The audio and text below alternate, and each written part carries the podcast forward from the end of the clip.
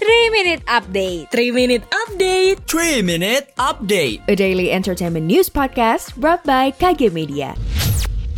Pengumuman. Pasti dari kamu bingung. Kenapa sih podcast kamu sehat kok jadi anyaman jiwa? Hmm, jadi anyaman jiwa bakal ngebahas seputar kesehatan mental dari pekerjaan, percintaan, hingga sosial Yuk dengerin podcast Anyaman Jiwa Persembahan Sonora KG Radio Network by KG Media hanya di Spotify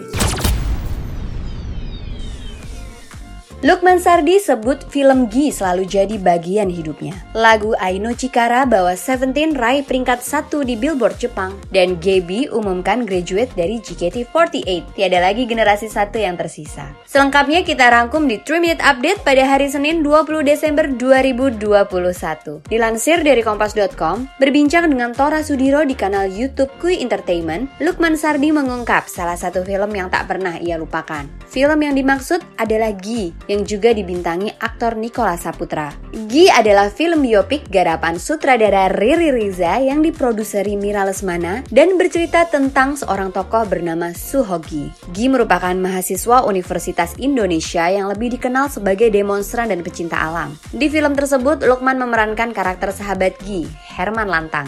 Lukman pun membeberkan kenapa film Gi yang telah tayang pada tahun 2005 itu tak pernah ia lupakan. Menurutnya, film Gila yang membuatnya yakin sebagai aktor setelah lama vakum. Kita beralih ke berita selanjutnya. Dilansir dari kompas.com, boy group Korea Seventeen berhasil mencetak prestasi baru dengan memuncaki tangga lagu di Billboard Jepang. Dilansir dari The Korea Herald, Jumat 17 Desember 2021, Seventeen terus berkuasa di puncak tangga lagu Jepang dengan single spesialnya Aino Chikara. Lagu ini menduduki puncak chart atau tangga lagu penjualan single mingguan Billboard Jepang. Dan yang terakhir dikutip dari hi.grid.id, Gabriela Margaret Waro atau biasa dikenal dengan Gaby mengumumkan kelulusannya dari JKT48 di konser ulang tahun ke-10 JKT48 yang dilangsungkan di Balai Sarbini, Jakarta pada Sabtu 18 Desember 2021. Pada penghujung konser yang bertajuk JKT48 10th Anniversary Kick-Off Conference, Gaby berdiri memegang mic tepat berada paling depan.